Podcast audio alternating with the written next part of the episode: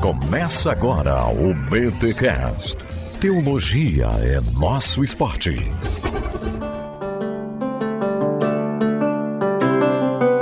Muito bem, muito bem, muito bem. Esse é mais um BTcast, o de número 447. Eu sou Paulo Roberto de Salvador, Bahia, mantenedor do Bibotalk. Eu sou Rodrigo Bibo e igreja e estado não, não dá muito certo. A gente vai contar a origem do problema. Brincadeira, calma. Não, mas não dá mesmo.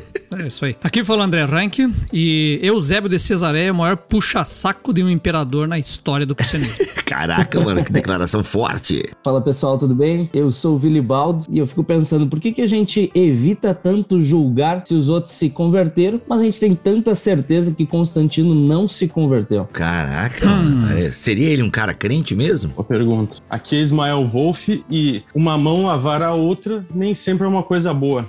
Boa. Nó. Tá bom. Caraca, mano, isso aí pilateou, hein? Pilateou. Galera, é o seguinte, estamos aqui com esse time de história para falarmos sobre o imperador Constantino. Quem foi, onde viveu, do que se alimentou hoje no Globo Repórter. Brincadeiras à parte, será que Constantino inventou o cristianismo? Será que Constantino, ele criou a Bíblia que hoje nós temos? Essa herança de Constantino, essa mistura de igreja e Estado, foi uma coisa boa para o cristianismo? Ou seja, Constantino foi inevitável, assim como o Thanos ou agente Smith? Não, qual que é a frase do agente Smith pro Neil, gente? Eu sou. Não, é ouço o som da inevitabilidade. Aí, ó, ouço o som da inevitabilidade. Olha aí, não, é quase, quase. Mas enfim, Constantino era necessário para momento histórico da igreja? Ou seja, tinha que acontecer o evento Constantino? Isso foi bom? Isso foi ruim? Na verdade, essa pergunta tá errada porque nada é tão bom, nada é tão ruim, é meio cinza. Enfim, vamos discutir hoje um pouquinho sobre Constantino. Eu quero saber o primeiro nome dele, gente, porque quando eu falo Constantino, me dá um pouco de arrepio por conta do cenário político atual brasileiro. Então esse nome tá.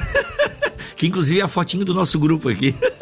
É, gente, o André fez 50 anos, o André tá, anda com delay nas reações e tal, enfim. Entendi, mas eu tomei um cagaço quando eu vi a foto do, do cara lá, do fã do Instituto Mises no nosso grupo. Ai, gente, aqui eu criei o grupo aqui pra gente falar de Constantino e eu botei a foto de um comentarista da Jovem Pan, enfim, daí só pra, pra zoeira, a galera ficou toda arrepiada. Mas é isso. Mas vamos falar sobre Constantino, história da igreja e um pouquinho de teologia depois dos recados paroquiais.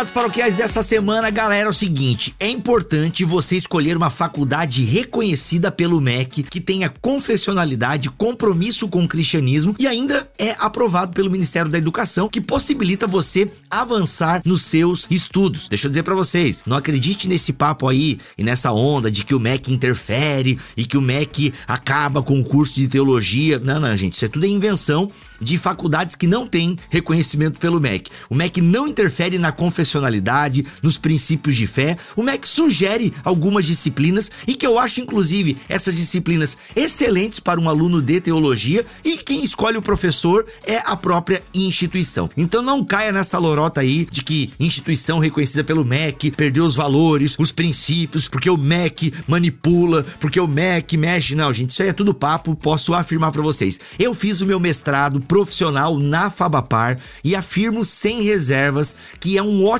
curso de mestrado voltado para a área da teologia do Brasil, tá? Como aluno, você vai ser preparado por um corpo docente de renome nacional e internacional. Tem gente fera lá dando aula, tá? E vai contar com uma instituição de ensino superior com mais de oito, repita comigo, oito décadas de tradição, qualidade e inovação sem interferência do MEC. O MEC, meus amigos e minhas amigas, ele não palpitou nada lá. A gente só cumpre, né, o que o MEC pede e que são coisas boas, que testificam a qualidade do serviço, que garantem a qualidade do serviço. Então isso é muito bom. Olha só, sendo a sua dissertação, ou seja, o projeto de pesquisa, vocês estão entendendo o que eu tô falando, gente? Você vai fazer o seu mestrado, tá? Esse ano lá na Fabapar. Então olha só, o mestrado profissional em teologia da Fabapar, ele é dividido em linhas de pesquisa. Gente, olha só que da hora esse negócio. Ele é dividido em linhas de pesquisa e você pode escolher, obviamente, e assim você se aprofunda numa área de interesse. Essas linhas são, presta atenção, Leitura de textos e contextos bíblicos. Se aprofundará no estudo da Bíblia, focando na hermenêutica, interpretação de textos de maneira prática, respondendo os desafios da igreja e comunidade onde está inserido. Vai te auxiliar a interpretar diretamente dos originais e de forma exegética os textos que formam as sagradas escrituras. Olha aí um dos focos do mestrado profissional da Fabapar. O outro foco, teologia e praxis pastoral e comunitária. Promove o conhecimento das Sagradas Escrituras para que sua pesquisa seja utilizada de forma prática como apoio às pessoas e igrejas locais. Ou seja, essa linha é mais a teologia prática ministerial. Ou seja, toda reflexão teológica, ela vai te encaminhar para projetos, aconselhamento, desenvolvimento dos cristãos e tal, assim como também a teologia pública da comunidade local. E o terceiro foco é espiritualidade, educação e docência nos processos formativos. O que, que é isso? Ela contribui com as reflexões teórico-práticas para a formação de quem atua ou deseja atuar como professor do ensino superior na área da teologia, ou mesmo nas áreas ligadas à educação cristã e religiosa. Essa linha traz propostas inovadoras que contribuem para o processo do ensino teológico. Olha só que legal, gente. Essa terceira linha é para quem quer virar um docente na área da teologia. Então, você está aí organizando a escola teológica da sua igreja, você está organizando aí o seminário, enfim. Olha aí essa linha de pesquisa totalmente voltada para você no mestrado em teologia da Fabapar. As inscrições estão abertas, tá bom? Até o dia 20 de junho de 2022. Atenção, 20 de junho de 2022 para você se inscrever no mestrado da Fabapar, tá bom? Todas as informações para o processo de seleção estão no site fabapar.com.br barra mestrado. Obviamente que o link vai estar aqui na descrição deste BTcast 447 em bibotalk.com, tá bom? Então, galera, se inscreva. Ah, e olha só, usa o cupom Bibotalk que você ainda ganha um descontinho, tá? Você ganha um descontinho aí na inscrição, usa o cupom Bibotalk que você ainda ganha um desconto. E galera, nesse episódio que você vai ouvir agora aqui em bibotalk.com, nós utilizamos muito o livro de Peter Leithart em defesa de Constantino, O Crepúsculo de um Império e a Aurora da Cristandade. E a gente chega até vocês aí uma parceria também com a livrarias El Shaddai, que está de site novo e tem aí uns preços bem especiais para vocês nesse novo site da livraria El Shaddai. O link para você adquirir esse livro em defesa de Constantino tá aqui na descrição. E gente, queria pedir assim aquela aquele fandom, aquela força especial assim dos ouvintes do Bibotalk. Se você for comprar esse livro, compra aqui no link da El Shaddai que a gente está colocando, porque ali, ó, mesmo com o frete, vai dar quase o mesmo preço de outros lugares e assim você ajuda a gente a fazer uma moralzinha com o anunciante, entendeu? Você ajuda a gente a fazer uma moralzinha com o anunciante. Então, se você tá pensando em comprar, compra no novo site da El Shaddai. O link tá aqui na descrição deste episódio. Se você gosta de história da igreja, quer entender um pouco mais essa história de que o Constantino, ele inventou o cristianismo, que ah, porque esse cristianismo aí é invenção de Constantino, ah, porque depois de Constantino a igreja ficou meio zoada. Quer entender? Primeiro, ouça esse podcast. Aí você vai comprar o livro? Compra no link que está aqui no novo site da El Shaddai. Simbora pro episódio que tá demais.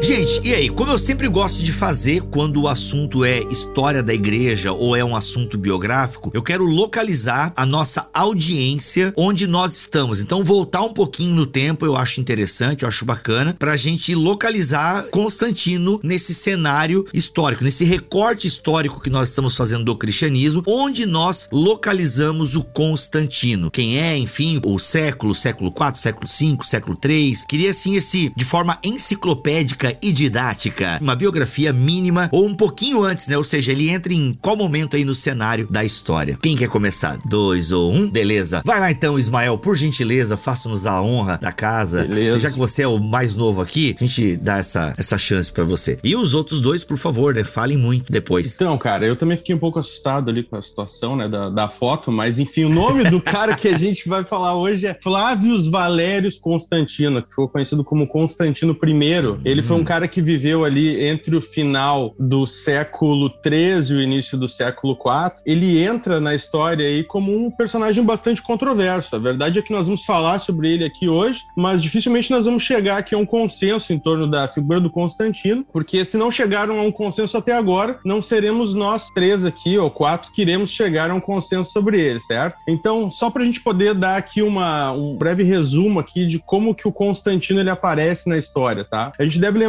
que na história do Império Romano, ao longo do século III, ocorreram uma série de revoltas, né? Foi um século bastante difícil, né? Muitos golpes de Estado, muitos imperadores, governos bastante curtos. E nesse cenário aí vai surgir um cara chamado Diocleciano. Ele vai ser o cara que vai é, idealizar o que a gente chama de tetrarquia naquele momento, que foi um período histórico que vai durar entre 293 e 313. Por que tetrarquia? Porque eram quatro governando. Era como se tivessem quatro co-imperadores em Roma. Tá? E a ideia do Diocleciano com isso era fazer com que o Império Romano readquirisse estabilidade. No primeiro momento, ele vai dividir o Império Romano em dois grandes setores, que seria o setor oriental e o setor ocidental. E ele vai escolher um outro cara para governar com ele, um outro Augusto. Né? O Diocleciano vai ficar governando o oriental, ele vai ser tipo Augusto Sênior. O Maximiano vai ficar no ocidental. E com o tempo, eles vão nomear também outros dois Césares, né? que seriam tipo uns subimperadores. Isso não tá, nunca é colocado dessa forma, mas para o ouvinte poder entender melhor, seria mais ou menos isso. O que, que acontece com o tempo?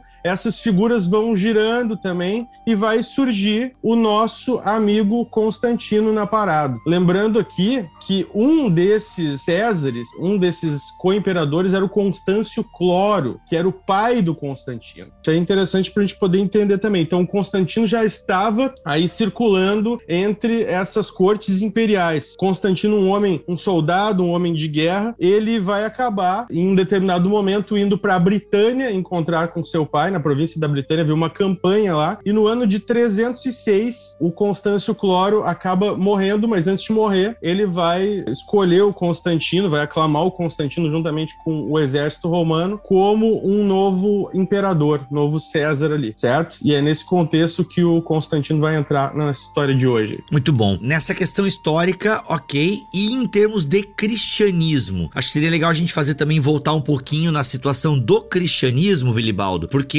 depois vai ter essa ligação forte, né, do Constantino com o cristianismo. E o cristianismo tá ali também no Império Romano, enfim. Queria que tu nos desse aí um pouquinho, Vilibaldo e André também, sobre e aí, os cristãos nessa história. É interessante a gente pensar que vai haver uma perseguição muito forte aos cristãos, principalmente por conta ali de Diocleciano, e no tempo de Constantino vai haver uma interrupção dessas perseguições. Não vai ser Constantino que vai acabar com as perseguições, vai terminar um pouco antes dele, né? Então a gente sabe que vai vai ter um, um édito de tolerância de galera, vai ser um pouco anterior, mas a gente vê ele com a marca desse fim definitivo das perseguições. Depois de Constantino não vai ter mais perseguição e por isso é tão importante. Constantino não é apenas o primeiro imperador cristão, ele é alguém que vem logo após uma série de perseguições aos cristãos que fazem com que ele seja o grande contraste. Os cristãos antes perseguidos e agora eles têm um representante que é o próprio líder de Estado. Por isso essa empolgação que a gente vê, e por isso o maior puxa-saco da história, né? Segundo André Reich, uhum. o Eusébio de Cesaré vai, vai ver Constantino como quase Deus na Terra. Por quê? Porque eles vão ter essa marca da perseguição e finalmente vão ter essa proteção por parte do próprio Estado que havia perseguido os cristãos. Tem um momento bem simbólico que é no Concílio de Nicéia, quando Constantino chega a um bispo que tem um globo ocular vazado na tortura durante a perseguição e ele beija o globo globo ocular vazado desse perseguido, né? Então o imperador com esse ato de amor para alguém que há pouco tinha sido perseguido pelo próprio império acaba sendo um grande símbolo dessa, dessa grande mudança que aconteceu a partir de Constantino, né? Uhum.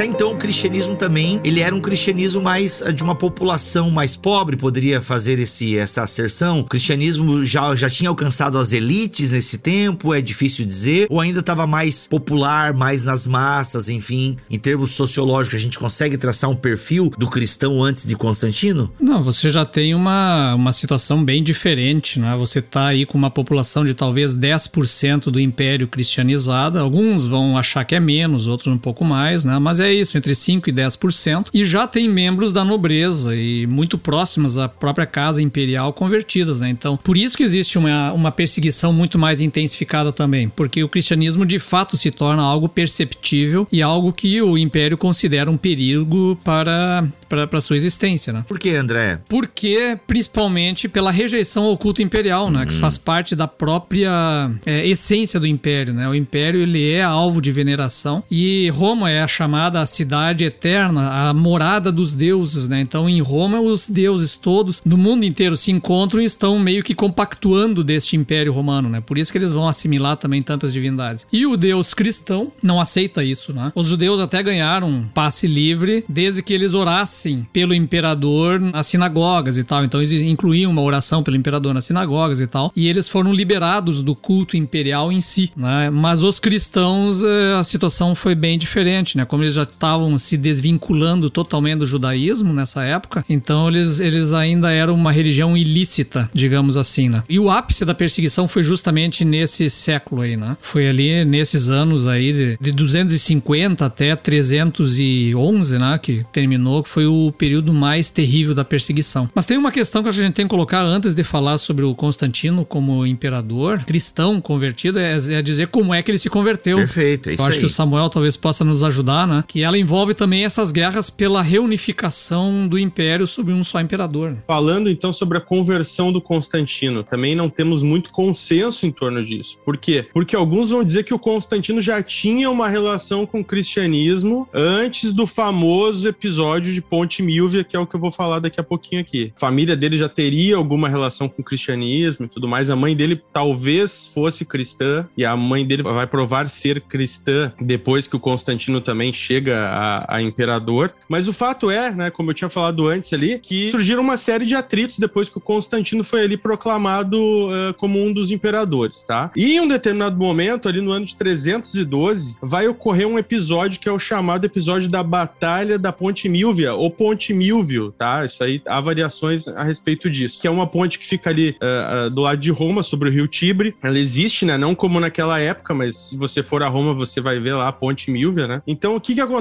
Existem dois relatos a respeito da conversão do Constantino. Um deles foi dado pelo Lactâncio, também era um outro cara que ficava ali puxando o saco do, do Constantino, de certa forma, né? Como o André colocou antes ali. E diz ali que o Constantino teria tido um sonho, tá? E nesse sonho foi dito que ele deveria gravar nos escudos um sinal celeste de Deus antes de batalhar. E o que, que seria esse sinal? Seria aquele símbolo do Shiro, o X com o P em cima, né? Que vocês já devem ter visto em alguns lugares, né? Seria, o que, isso aí significa? Seriam as duas primeiras letras da palavra grega para Cristo, certo? Então Constantino ali ele teria tido uma experiência com, com Deus. E outro cara que vai falar também de uma outra experiência no meio disso aí seria o Eusébio, tá? Que diz que ouviu diretamente do Constantino que ele também ele viu um sinal no céu, né? Que ele teria visto um troféu de luz em forma de cruz e uma inscrição dizendo com este sinal vencerás, né? Então assim, alguns teóricos, né, alguns estudiosos, como o Peter Weiss, vão dizer que esse sinal ali eles devem ter visto mesmo, tá? Que deveria ter sido um ralo solar, né, que é uma,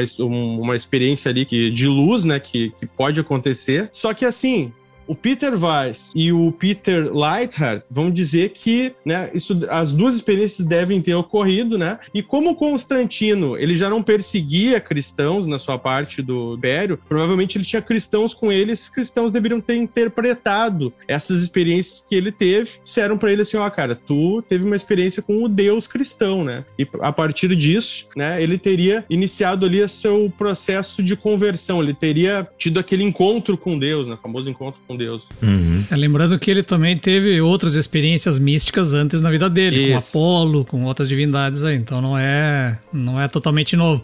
O Sol Invictus, ele era um adorador do Sol. Tem, então por isso, né, toda essa questão da conversão do Constantino, ela tá sempre imersa na ambiguidade. Quer dizer, ele olha para o Sol, olha para o céu, vê o Sol, vê o halo solar e vê um símbolo do Cristo. Daí vai nascer também aquilo que vai, de certa maneira, ser muito criticado depois, que é essa junção, de certa maneira, na tradição cristã, daquilo que envolvia o culto do Sol Invictus com a cristandade. Olha o né? Natal surgindo aí, mas olha só. Exatamente, inclusive o Natal. Exatamente. Mas aí é que tá, né? A gente tem que entender, é, e agora eu vou fazer um parênteses nessa história, porque eu tenho trabalhado, pesquisado justamente isso, que o cristianismo cristianizou as escrituras hebraicas, certo? certo? Ele interpretou as escrituras hebraicas ao viés de Cristo e passou a entender aquilo tudo como uma tipologia de Cristo. Só que como o cristianismo se expandiu para fora, para o mundo gentil, ele também passou a cristianizar pontos de contato nas religiões pagãs. Então, se há um sol invicto sendo adorado como Deus supremo, os atributos desse sol, da justiça e tal, é aplicado a Cristo, porque Cristo é o sol da justiça lá de Malaquias. Então, os cristãos não vão ver exatamente um problema, porque eles estão usando as metáforas do paganismo para explicar ou celebrar o cristianismo, porque assim como eles cristianizaram as escrituras hebraicas, eles passam a cristianizar também elementos religiosos das outras religiões é um contexto que a gente precisa pensar nessas questões, né? Até o Justino de Roma é bem famoso por causa disso. Ele vai falar que houveram cristãos antes de Cristo. Quem? Os judeus? Não. Aqueles que pensaram no Logos. Então ele faz essa relação com Logos do Evangelho de João e fala: quem pensou no Logos foi Platão, Heráclito, Sócrates,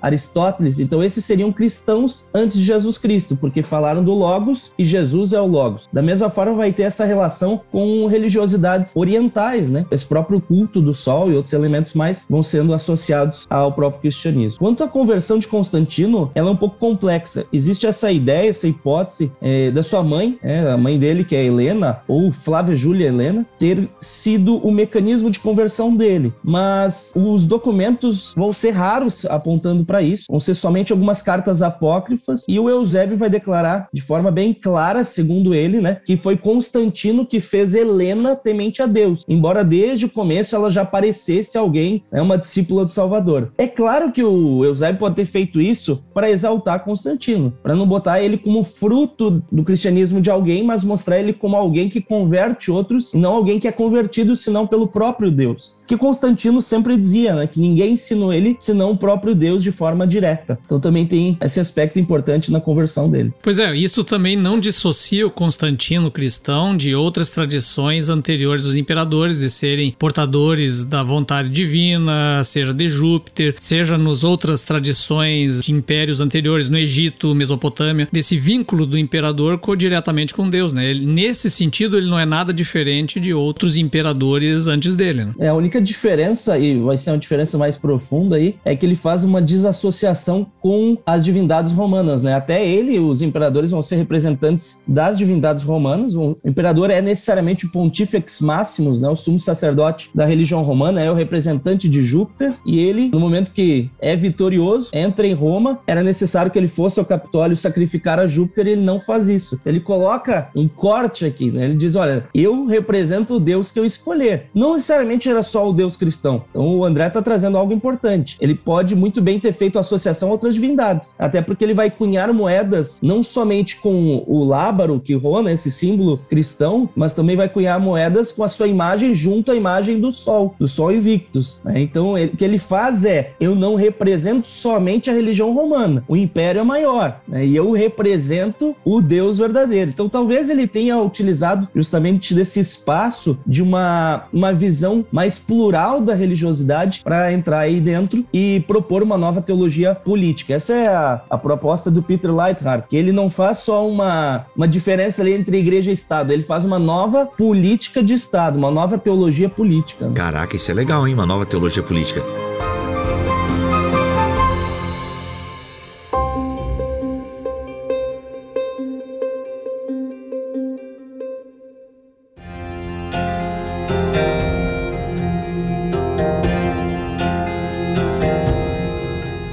Gente, aquela teoria, bem, pelo que eu tô entendendo, como a coisa é complexa, dá margens para interpretações diversas, né? Ou seja, é um pouco cinza, não é tão preto no branco como a gente gostaria. Porque eu já li que a conversão de Constantino tá ligado a interesses de manter a coesão do império. Procede de alguma forma no sentido de que os cristãos estavam crescendo e devido aos ataques externos era interessante manter uma coesão e por conta da maioria, bora tornar isso aí mais oficial e tal. É que não é uma maioria, né? 10% do império. Pois é. Significa que 90% é não cristão. Pois é claro, é. alguns judeus, mas a grande maioria é aquilo que a gente chama de paganismo hoje, É. né? Que seriam aqueles que têm religiosidade romana, religiosidade grega e as outras religiosidades orientais, né? Então não faz tanto sentido, tanto é que não é só o Lightheart que questiona, né? Uhum. Paul Vane, o próprio Justo Gonzalez também questiona bastante. Uhum. E tem outros fatos também, né? Era 10% e era uma igreja bem quebrada, bem dividida. Dividida por heresias, por grupos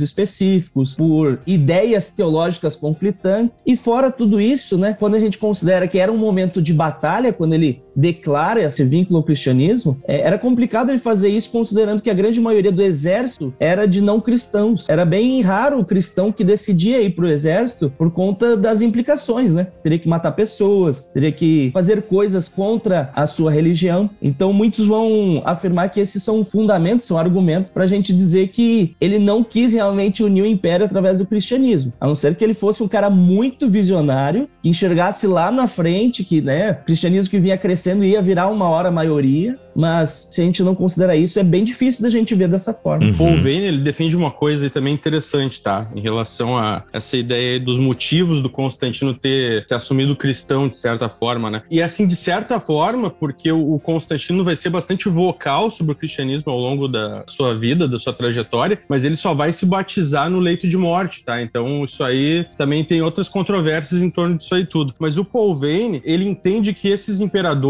aí do, do século IV, né? Eles eram imperadores, assim, bastante excêntricos, de certa forma, e o Constantino seria um desses caras aí também. E o Vane entende que o, o- a ideia do Constantino eh, assumir o cristianismo eh, seria a ideia dele assumir o cristianismo como entendendo o cristianismo como uma religião superior, no sentido de ser uma religião não tão grande, mas uma religião bem organizada e que também tinha ali já os seus intelectuais, de certa forma. Então, assim, a ideia que o Paul Vane traz é que o Constantino olhava para o trono e ele achava que o trono dele merecia uma religião que fosse a sua altura. Então, o cristianismo poderia representar isso, né? Ali até como uma, uma inovação. Mas é interessante também que o Paul Vane, que não é cristão, né, é ateu, ele não questiona que Constantino pode ter se convertido. Isso é interessante, né? Ele fala, olha, muita gente questiona por quê? Porque são descrentes. Então questiona a crença porque não faz sentido para um descrente a crença. Mas ele, como descrente, fala, olha, para mim não faz sentido, eu não creio, mas eu sei que há aqueles que creem. Aí o Constantino pode ter crido. Aí a gente vê esses elementos, né? O que, que ele defende? Como que Constantino mostrou a sua crença? Ele não foi o maior exemplo de cristão, com toda certeza. Matou pessoas, mesmo depois da suposta conversão, perseguiu, enfim. E só se batizou no final, né? Então o Vane vai defender que ele vai mostrar o seu cristianismo rejeitando o paganismo, principalmente o sacrifício em que envolvia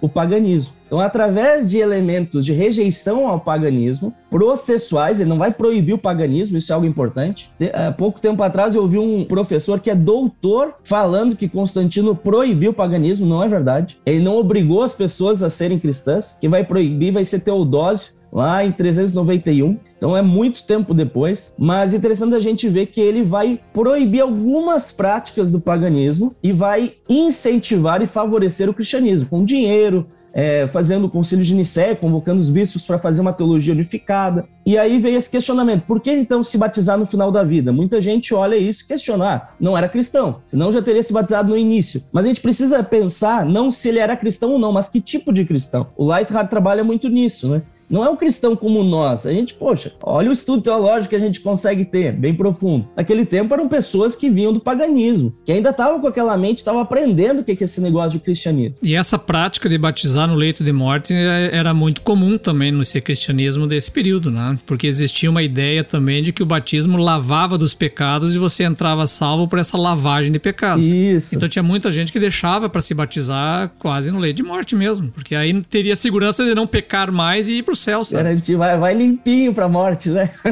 É. Olha, é uma boa. Mas tem. Cara, a gente acha besteira, cara, mas é muito frequente te perguntarem em EBD que, ah, e se eu pecar e não pedir perdão e morrer sem ter pedido perdão, eu vou pro céu? As pessoas te perguntam isso. Até hoje, né? Até hoje. Então, olha, não, não é nenhum completo absurdo um cara pensar nesse sentido também, né? Então, só para entender que não é apenas o Constantino. Muitos faziam isso nessa Sim, época. Sim, isso é muito legal porque já tira um pouco essa. Ah, se o cara fosse crente mesmo, teria se batizado. Eu acho que vocês mataram a questão, ficou muito legal porque as pessoas hoje em dia têm dúvidas quanto à salvação. Então, tu imagina na época, né? Se hoje em dia a galera vive nessa gangorra soteriológica, imagina naquela época em que a cristologia estava sendo cristalizada, a trindade estava sendo cristalizada, a pessoa do Espírito Santo estava sendo cristalizada, a teologia estava em processo de formação. Então, é muito comum. O fato é que existe aí, né, no período de Constantino, justamente essa questão do concílio de Nicéia, que nós temos inclusive um podcast muito bom aqui sobre o concílio de Nicéia. O título do episódio, acho que é o Concílio de Nicéia ou o Credo Niceno Constantinopolitano. Agora não lembro como é que é o nome do episódio, mas a gente já tem um episódio aqui sobre o concílio de Nicéia. Temos um episódio sobre o concílio de Éfeso, também com o Lucas Gesta, que ele acaba fazendo um pouco também retroativo e você consegue ter uma noção, então a gente não vai se deter tanto assim. Mas o que diz respeito então, a gente tem citado aqui o Peter Leiter, ele tem esse livro Em Defesa de Constantino. Até porque é em defesa em relação ao que o Peter Leiter,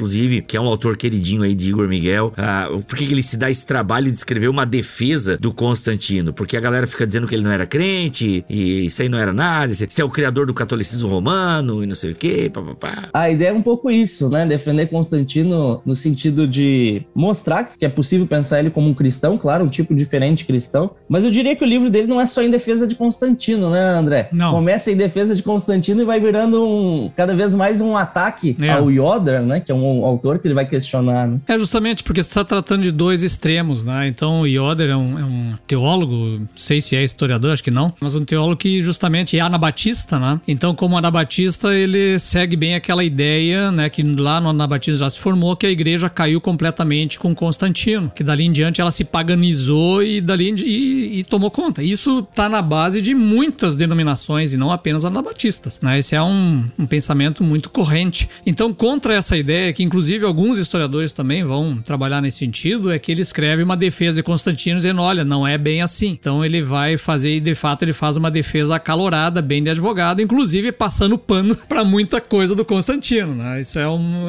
faz parte dessa defesa que ele apresenta. Não, peraí, peraí, passar pano é comigo. Eu, eu, né, eu sou conhecido na internet como passador de pano. Então, É, um deixa eu defender passador. o Peter aqui. Deixa eu defender o Peter aqui. É, tu consegue lembrar agora, André, uma passada de pano assim que tu acha que o Peter deu uma. Ah, cara, quando eu falo dos assassinatos do filho, da, da esposa e de uma galera que ele tava provavelmente conspirando alguma coisa ali, aí ele começa a dar, mas olha, veja bem, porque ali ele pode, né, a gente não sabe direito o que aconteceu, aí de repente as fontes ficam todas turvas, né? Hum. Então, É, ele chega a declarar, né? Controlar os rivais na Roma do É. século IV significava matá-los. Tudo é bem. algo simples. é, entendeu? Então, assim, é a mesma que passar de pano que se faz pra Calvino, no caso do Serveto, Com que passa para é os protestantes saíram matando Anabatista a rodo Zwinglio, durante né? a reforma, né? Zwinglio, Lutero, todo mundo tem essa passada de pano por causa do contexto da época, né? Então, tudo bem. Então, tá, tá Uhum. perdoado.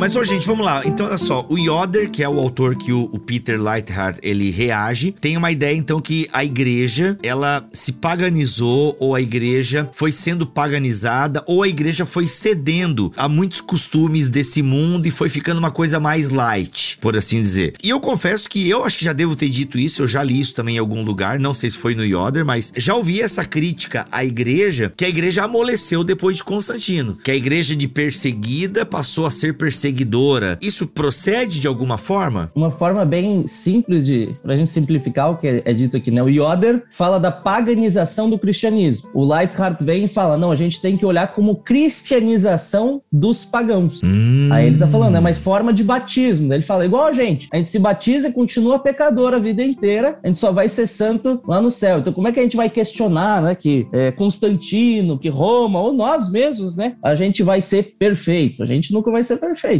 É, faz um sentido, porque não é porque eu peco que eu deixo de ser cristão, não é porque Constantino fez coisas ruins que ele deixou de ser cristão, mas ao mesmo tempo é deixar de valorizar o efeito contrário que foi de fato a paganização do cristianismo, que a gente não pode ignorar. Interessante a gente pensar que a Páscoa hoje já passou por um processo de paganização, que tem elementos como o ovo, o coelho, que estavam associados à deusa Eostre, Oster, né, que era uma deusa da fertilidade, e hoje a gente tenta cristianizar isso. Eu ouvi gente falando assim: não, o ovo simboliza a vida em Jesus. Nossa. É, os coelhos simbolizam o, os, os, muitos filhos espirituais. Não, tem nada a ver, né? Coelho, claro, eu me simbolizo, né? Tô, tô no terceiro filho já, né? Com 29 anos. Para mim é um símbolo, mas não é esse significado. Pô. Não, mas peraí, ô Vili, não sei se eu te ouvi direito, mas na verdade, na Páscoa a gente tem o um efeito contrário, né? É a paganização de algo cristão, certo? Isso mesmo. A Páscoa a, é o. É, houve a cristianização de algo judaico e depois a paganização de algo cristão. Isso. Né? Mas eu, eu acho que tem outros processos aí que são mais cinzentos, né? Se você pensar na data da celebração da Páscoa, a nossa é diferente. Sim. Por que, que nós não celebramos junto com o Pessah judaico? Essa é uma controvérsia que já vem desde ali o primeiro, o segundo século. Porque muitas igrejas cristãs celebraram a Páscoa, principalmente na Ásia Menor, celebravam exatamente no 14 de Nissan, junto com os judeus, na mesma época, no mesmo dia. Outra parte das igrejas relacionadas a Roma e ao resto do império celebravam quando? Quando caía no dia da semana, porque o 14 de Nisan é variável, né? Uhum. Então, quando caía dia da semana, o que, que eles faziam? Eles transferiam exatamente para o domingo seguinte a fim de cair num domingo, porque Jesus ressuscitou num domingo. Então ficar nesse clima do primeiro dia da semana celebrar a, a Páscoa. Isso deu até discussão entre pais da igreja em, no ano 112, se não me engano, em Roma e que acabaram deixando por isso, não decidiram nada. Mas lá em Nicéia eles vão decidir a data. Só que ela não é mais nem vinculada diretamente ao, ao domingo seguinte, ao Pessar judaico. Ela vai ser vinculada ao solstício... O equinócio de primavera. Equinócio de primavera. Isso. Que está relacionado ao quê? Ao sol. Olha a ambiguidade da coisa. Depois do equinócio da primavera no primeiro domingo depois da lua cheia. Caraca. Olha só. Então ele vincula Sol, Lua para a Páscoa no domingo de Cristo. E, e não é mais diretamente ao Pessar. Quer dizer, entrou na zona cinzenta daquele que a gente falou de uma cristianização do culto solar junto com o cristianismo e tal, que vai estabelecer uma data nova. Então, de novo, como eu digo, né, são zonas cinzentas desse processo que eu acho muito simplório dizer que ah, ali foi paganizado o cristianismo cristianismo. Aliás, o cristianismo foi paganizado. Eu, eu acho que é o contrário. Eu acho que o cristianismo pegou e cristianizou algumas tradições pagãs e incorporou aquilo que ele já fazia antes. O cristianismo batizou as tradições pagãs. Exatamente. Batizou uhum. elas e trouxe para dentro. Claro, tem toda uma galera cristã que vai dizer não podia ter feito isso, tinha que ter mantido na data do Pessah judaico, que é a data que é estabelecida na Torá. Uhum. Já outros vão dizer não, isso aqui faz parte da tradição que se montou e é da vontade de Deus, etc, etc. Então, velho, quando entra calendário litúrgico, tudo isso entra em jogo. Uhum. Só para entender a complexidade Sim, da coisa. É, não é fácil. não tô aqui me posicionando Sim. dizendo qual é o certo ou o errado. Eu, eu vou celebrar a Páscoa né? Amanhã é sexta-feira santa e vou celebrar na data do calendário cristão. Exato, não. Vai comer ovinho ou não? Com ovo e tudo. Tudo, beleza. Tudo, tudo junto. Cara, lá em casa não entra ah, ovo, não, mas não é nem por questão litúrgica, espiritual, é porque expliquei pra minha filha ontem, filha, papai vai explicar. Tá vendo essa barra de chocolate? Ela custa R$ 9,80, sei lá que chocolate era aquele lá. Filha, então, tá vendo aqui, ó, a grama, ó, 180 gramas. Filha, um ovo tem a mesma quantidade de chocolate, filha, só que ele custa 80 reais, que é bem mais que o que a gente paga aqui, filha filha. Não vale a pena. Dela assim, ah, é, papai. E o Kinder Ovo? Ah, o Kinder Ovo tá tudo certo, filha. Aí então o Kinder Ovo vai ser o teu presente de Páscoa, que daí Qualquer coisa, derrete em banho-maria e bota numa pronto, forminha, pronto. forma de ovo. A gente vinha conversando essa semana até sobre isso, que, cara, realmente o ovo de Páscoa não faz sentido, assim, no, no sentido monetário da coisa. Não faz, né? Não, não faz. Mas é interessante ver esses dois caminhos de visão. Então, igual eu tava falando, né? O Yoder tenta olhar mais como uma paganização do cristianismo, o Leithard defende mais uma cristianização dos pagãos. É o início de um processo, ele fala, né? É como se fosse um batismo, ele chama, né? Um batismo em sentido analógico, né? Simbólico que vai começar ali e vai se aprofundar. É que ele é presbiteriano, né? Ele é presbiteriano é. e o batismo é na infância. Fala, então o bebê é batizado e começa a jornada. É, Se é um anabatista ou batista, vai dizer, não, o batismo já mostra uma reviravolta. o grande lance que eu vejo aí, né, que os caras que nem o Yoder, né, que são da teologia pacifista, né, vão criticar em relação ao, ao Constantino é muito mais a posição da igreja que se torna constantiniana, né, no fato de ceder espaço para o Estado, colocar no centro da história um império ou uma nação do que propriamente Jesus ou a igreja, né, de certa forma. Então vai rolar é a treta em torno disso aí. E o, o que, que o Yoder vai dizer? Ele vai dizer assim, ó, os dois, na verdade, desse batismo do Estado, né? O Estado foi batizado. Então todo esse livro do Leithard, né, so, em defesa de Constantino, na verdade, é uma grande defesa, né, da participação cristã no governo, da participação cristã no Estado. Esse que é o grande desfecho do livro. Ele vai usar a história do Constantino para poder defender isso. E ele vai, inclusive, encerrar o livro dele dizendo que se não for possível fazer isso com os estados modernos, então é sinal que o apocalipse chegou. Caraca. É, ele é, ele é completamente a favor do cristão tomar conta do Estado e fazer uso dos recursos do Estado para cristianizar a sociedade. É, é claro que ele não está falando de fazer isso na marra, na força, mas sim os recursos e tudo mais. E aí vai entrar numa. Eu, eu, na minha opinião, não tem nem o que discutir isso. Mas para outros vão dizer, não, pode fazer, tanto que veja a política que nós estamos vivendo por aí. Seria o legado de Constantino. Essa é a discussão, uhum. é o legado do Constantino. Porque é a primeira vez que isso acontece, aliás, já aconteceu antes, na verdade. Na Armênia aconteceu uma fusão antes né, do, do Estado com o, o cristianismo. Né? Eles foram o primeiro Estado cristão do mundo.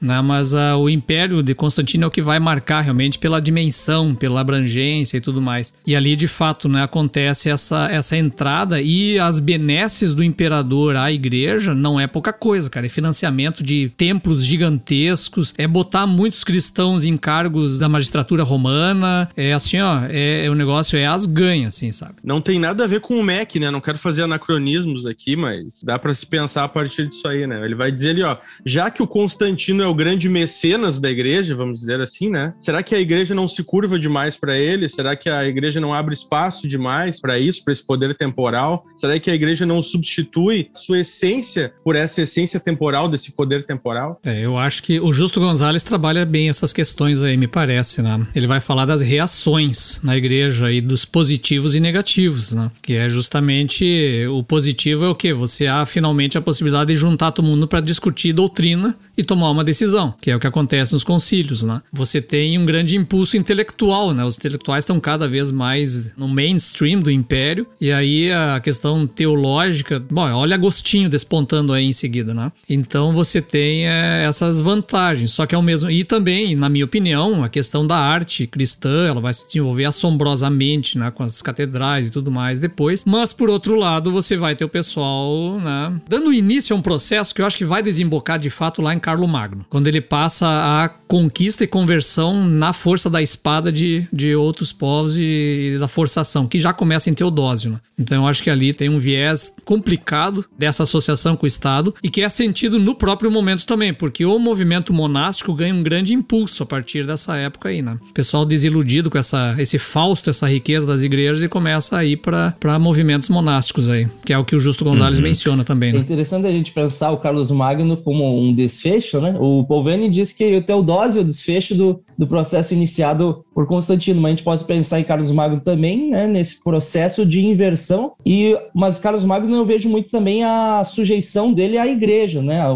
a imagem dele sendo coroado por parte de um bispo. É, isso a gente vê o, o eclesiástico concedendo autoridade ao Estado, né? Até os filmes de época, mesmo que sejam fictícios, né? Sempre traz essa imagem do rei sendo coroado por alguém representando a igreja, ou seja, a igreja concede o poder ao Estado. Então isso aí acho que vai ser uma marca muito forte na Idade Média por conta de uma nova teologia política que vai iniciar ali com Constantino, que vai dizer, olha, o meu poder, né, vem de Deus. Que Deus é esse? A gente coloca uma interrogação, né? Mas ele vai indicar esse poder e depois vai sendo afirmado. O próprio Teodósio, né, vai vencer Eugênio e depois de vencer Eugênio, ele que representa os cristãos contra os pagãos, vai chegar em Milão e vai ser barrado na porta da Catedral de Milão, porque estaria com as mãos sujas de sangue. Então vejam, um bispo barrando o imperador nessa inversão de valores e a igreja falando: não, não, não é mais o Estado que está sobre nós, nós agora nos, estamos nos apropriando quando necessário do Estado e a gente é, serve ao Estado, mas o Estado muito mais serve a nós. Então é interessante a gente ver também esses elementos nessa relação, né?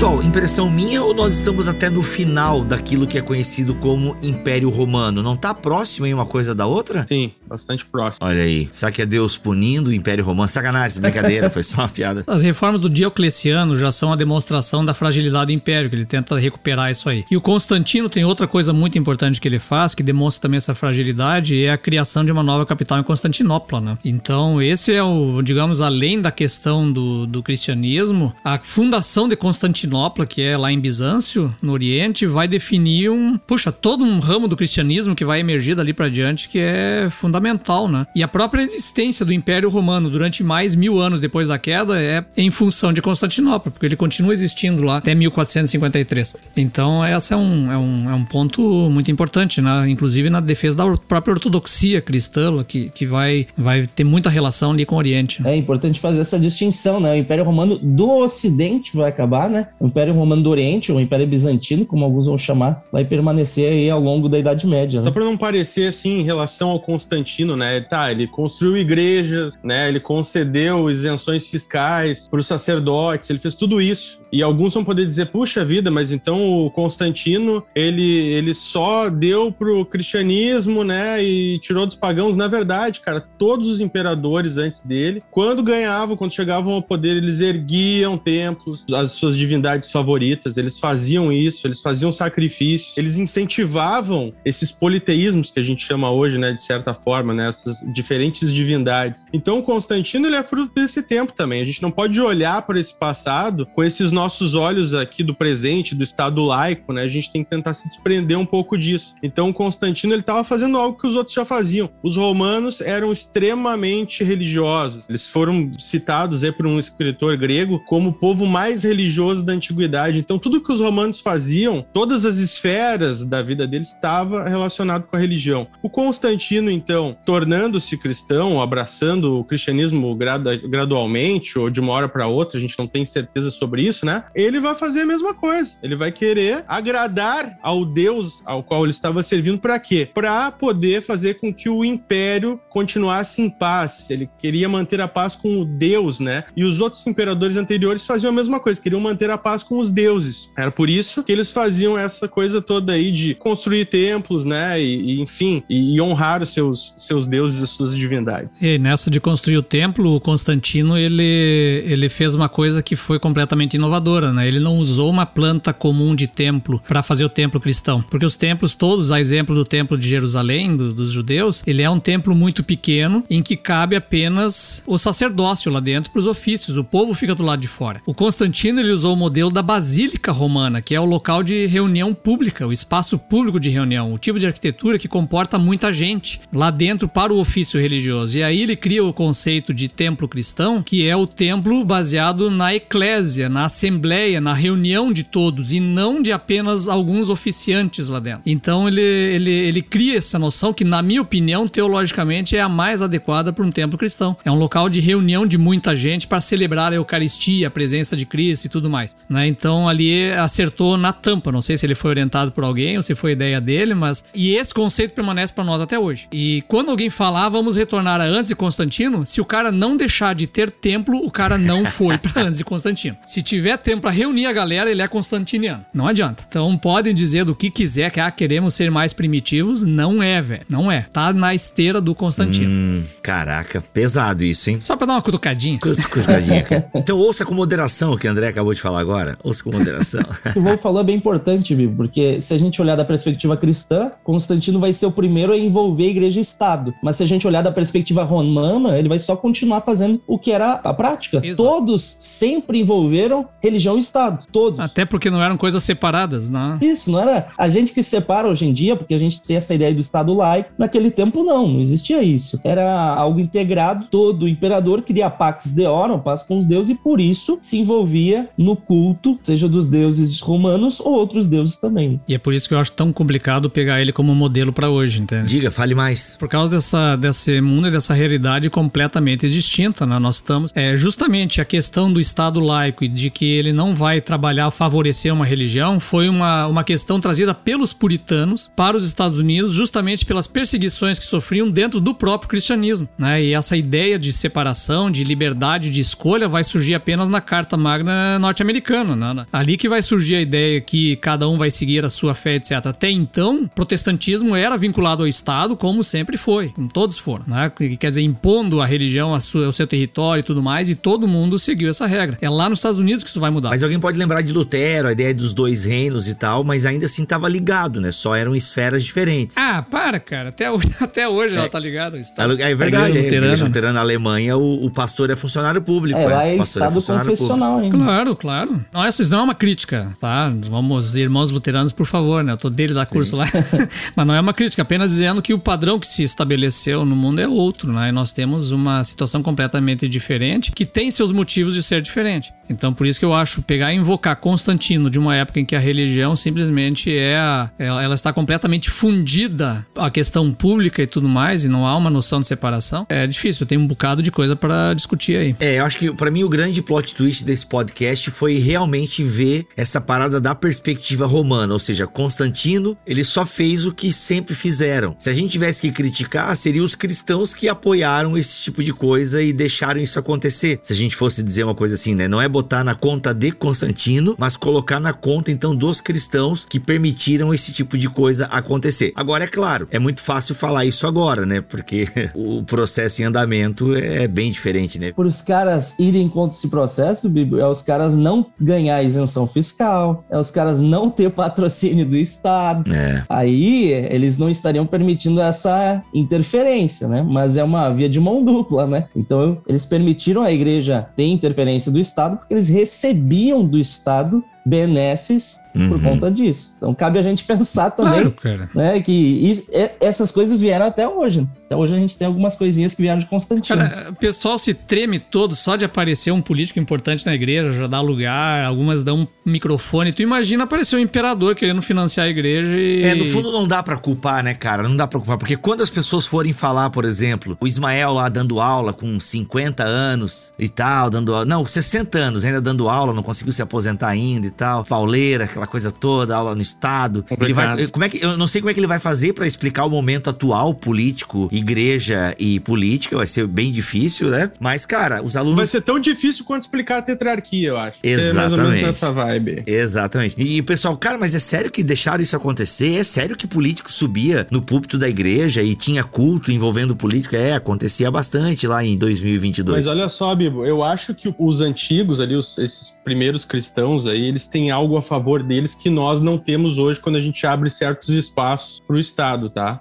O fato de que eles sofreram uma perseguição absurda antes Boa. daquele momento. Então, esses caras ali, eles, o Constantino foi o cara que trouxe a paz para eles de certa forma. Os caras estavam sofrendo perseguição a rodo, né? O André mesmo falou ali que, no, acho que foi no Concílio de Nicéia, o Constantino vai beijar ali os olhos de um cara que tinha tido seus olhos vazados, né? Então, assim, a chegada do Constantino representou, sim, para os cristãos um momento em que eles deixaram de ser perseguidos de certa forma. Claro que os, os considerados hereges depois vão ser perseguidos também, né? Certa forma, vai ter esse tipo de perseguição aí. Sim. Aí até endossada pelo Estado. Mas sempre lembrando que o Constantino estava sempre tentando manter a unidade da igreja de alguma forma para agradar a Deus, essa seria a tese do Leiter, e assim trazer os bons olhos de Deus sobre o império e a prosperidade e a paz imperial. É, mas eu me admiro tu, um professor de história, não percebeu o perigo que nós, a nação brasileira, dos homens de bem, da família tradicional, me admira você não perceber o perigo do do comunismo. E por isso nós precisamos. Brincadeira.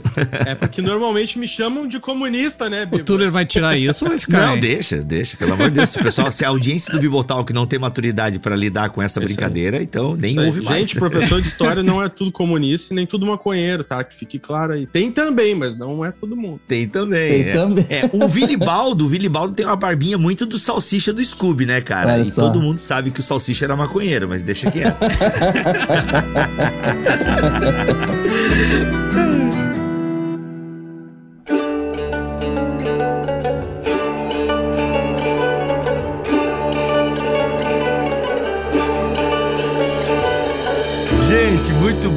o seguinte, nós falamos aí bastante, queria que agora vocês indicassem aí alguma literatura para quem quiser correr um pouco atrás. André, a gente usou aí bastante o livro do, do Peter Leithard, Em Defesa do Constantino, é isso? Da uhum. editora Monergismo, se não me falha a memória. Isso. Gente, esse livro, inclusive, a gente recebeu aqui da livraria El Shaddai. Olha aí, Em Defesa de Constantino. Ele tá mais barato que na Amazon, até tá por 62 pila. Claro que daí tem o frete, acaba talvez dando o mesmo valor, mas se você quiser fazer uma moralzinha ali, lá na El Shaddai, tá bom? Você compra o livro Em Defesa de Constantino, tá de site novo, inclusive El Shaddai, já vai lá testar o site novo, ver se tá tudo certo, tudo rodando bem. E você que é de São Paulo tem que conhecer a loja física, né? Na rua Conde de Sarzedas, 166, loja 18, no bairro da Liberdade. Vai lá e diz: Ó, oh, tô ouvindo o Bibotalk lá e, pô, valeu por vocês apoiarem o Ministério do Bibotalk. Mas esse livro aí, pelo que os meus amigos aí leram, gostaram bastante, apesar do finalzinho ter aquela defesa exagerada, né? Mas em defesa de Constantino, o crepúsculo do Império e a aurora da cristandade.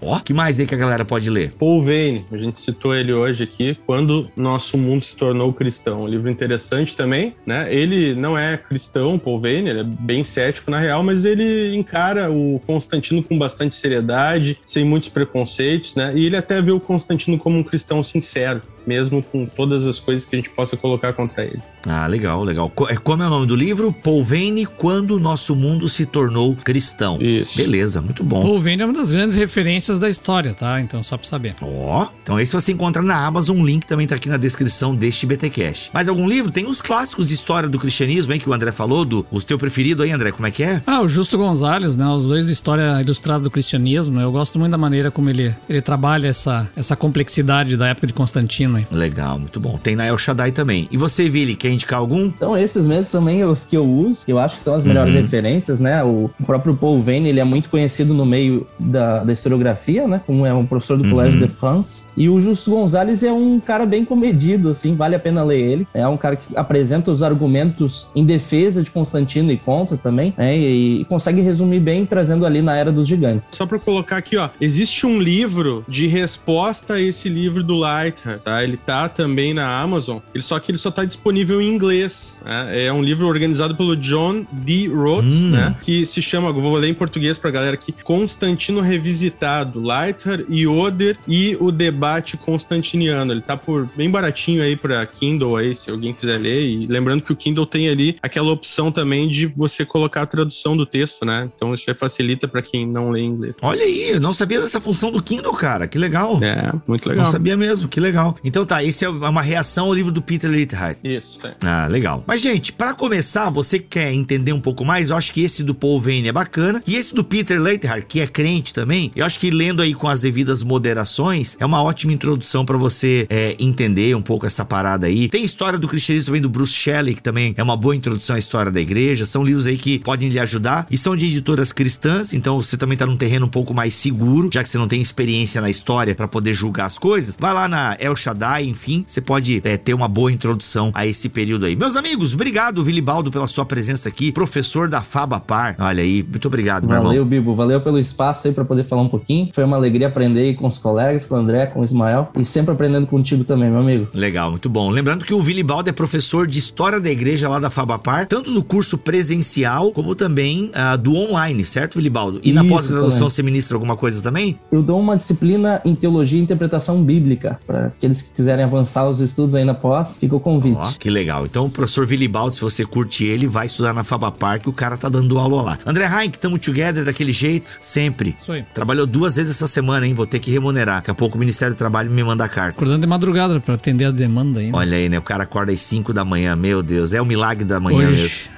Cara, tá é, tá fera. Hoje foi 4 e meia. 4 e... Ah, mano, aí, mas tu vai dormir às 10 pelo menos, né, André? Não, 11 pedrada. Eita, nós. Ismael, é nós, meu irmão. Tamo junto. Obrigado por mais uma vez aceitar o convite Tamo aí. junto, cara. Eu sigo aí ouvindo os podcasts indo pro trabalho, naqueles meus 40 e poucos minutos de trânsito. Então, eu, o teu ministério tem abençoado bastante a minha vida e eu creio que de bastante gente. Então, eu que estar legal. aqui não deixa de ser uma forma de retribuir um pouco isso aí que tu já tem feito por tantas pessoas aí. Que legal. Obrigado, obrigado pelo carinho da audiência. E é isso, gente gente, voltamos a semana que vem, se Deus quiser e assim permitir. Fiquem todos na paz do Senhor Jesus.